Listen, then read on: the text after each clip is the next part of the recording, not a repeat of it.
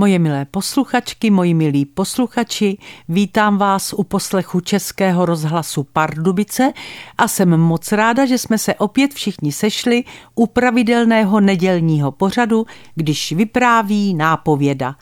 Dnešní vypravování vaší nápovědy se jmenuje Irko, ty seš úplně blbá.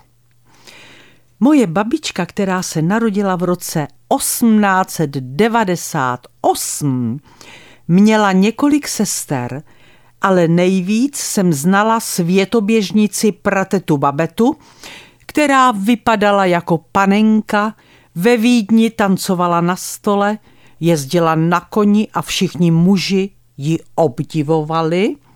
A tohle všechno mi říkala v mých pěti letech. Když ve svých 50 letech ovdověla, přestěhoval jí můj táta z Prahy zpátky do Kolína a bezdětná prateta babeta si tady rychle našla milence Marka, který byl ženatý a stejně rychle vplula do naší rodiny a stala se její součástí. S mojí babičkou spolu chvíli mluvili, chvíli se hádali, až se jednou stalo, že babeta přišla nečekaně za babičkou na návštěvu do jejího přízemního bytu v domě, kde jsme v prvním patře bydleli také a našla jí sedět Markovi na klíně, což babička vysvětlovala tím, že ji slyšeli, jak jde a udělali to z legrace a k tomu jsem se už nějak nachomejtla. Pamatuju si, jak Marek vyběhl z bytu a utíkal dlouhou chodbou ke dveřím na ulici, pak se z bytu babičky vyřítila babeta a za ní babička, začali se prát, přesunuli se do té dlouhé chodby a tam se prali dál. A když se pomalu za neustálého řevu dostrkali ke dveřím na ulici, přiběhla maminka s tátou, Táta babetu vystrčil na ulici a zabouchl dveře. Maminka držela babičku, která vykřikovala, a ti pustí, že tu mrchu zabije. A pak začala ječet na mě. Opovaž se s ní mluvit. Na ulici se jí vyhneš, slyšíš? A k ní už nikdy nepáchneš. Já k ní ale chodím ráda, řekla jsem omluvně. A já ti říkám, že k ní už nikdy nepáchneš, Zaječela babička a napřála se na mě, ale to už zasáhl táta. Řekl matko, pojďte k nám nahoru, nedělejte kravál po baráku a na mášenku neřvěte.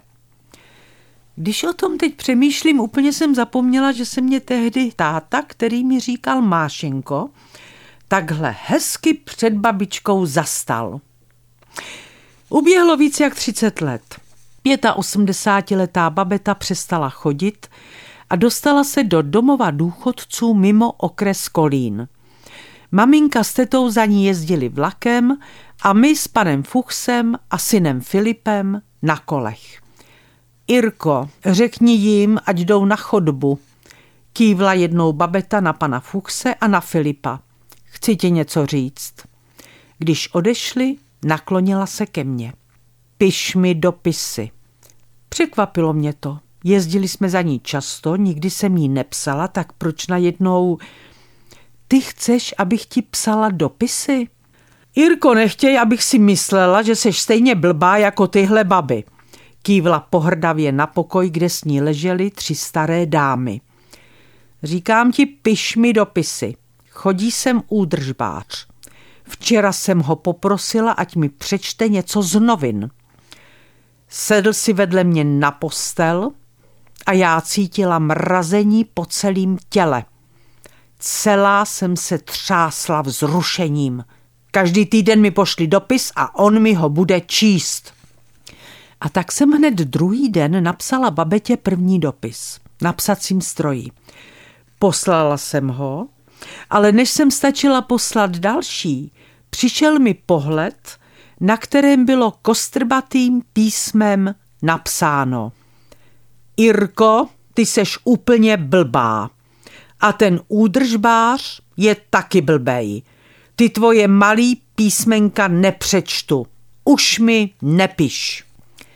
Nikdy jsem se už od ní nedozvěděla, proč tehdy předčítání s údržbářem nedopadlo tak, jak si přála. Byla jsem těhotná, jezdit na kole jsem se bála.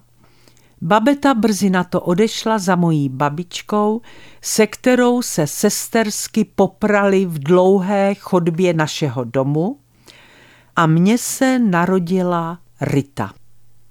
A to je pro dnešek všechno. Moje milé posluchačky, moji milí posluchači, máme sice krásné září, ale už nám pomalu začne nádherný, barevný podzim. Přeju vám všem krásné dny, opatrujte se a nezapomeňte za týden v neděli zase poslouchat vaší nápovědu. Vše dobré vám přeje vaše Irena Fuchsová.